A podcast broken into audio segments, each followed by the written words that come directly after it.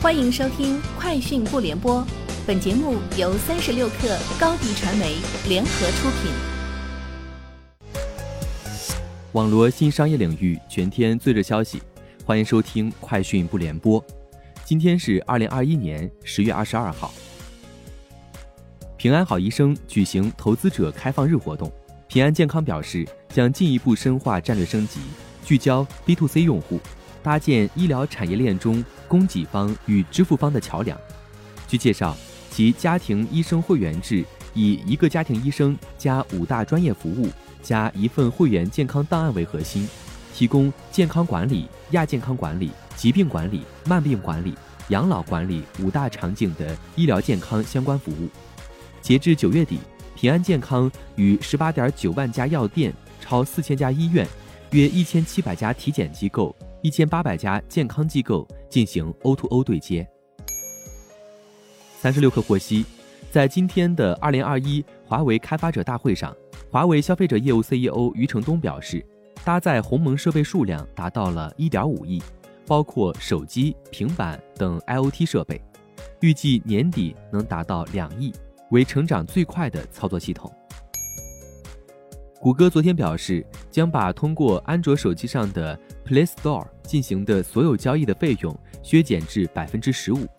新的定价结构将是全球性的，并将于二零二二年一月一号生效。谷歌强调，他们希望帮助开发商建立可持续的业务，并确保 Play Store 继续引领移动应用生态系统。据报道，月后即焚通信应用 Snapchat 母公司 Snap。发布二零二一财年第三季度财报，报告显示，Snap 第三季度营收为十点六七亿美元，同比增长百分之五十七，净亏损七千二百万美元，亏损同比收窄百分之六十四。Snap 第三季度调整后每股收益超出华尔街分析师此前预期，但营收不及预期，且对第四季度营收的展望也未能达到预期。消息称。苹果与宁德时代和比亚迪有关其计划中的电动汽车电池供应的谈判基本上陷入僵局。宁德时代和比亚迪拒绝为苹果在美国建立独立的团队或建厂。苹果一直在考虑日本电池制造商。苹果公司已经确定松下公司是其电池潜在替代供应商。据报道，Facebook 监督委员会指责该公司。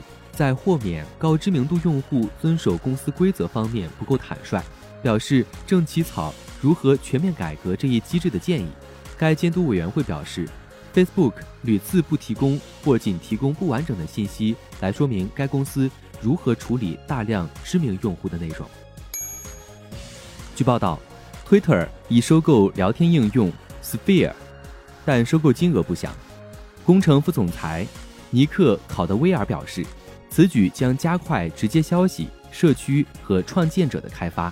目前还没有具体的线索表明下一步计划是什么，但 Sphere 表示将在十一月逐步结束其应用程序。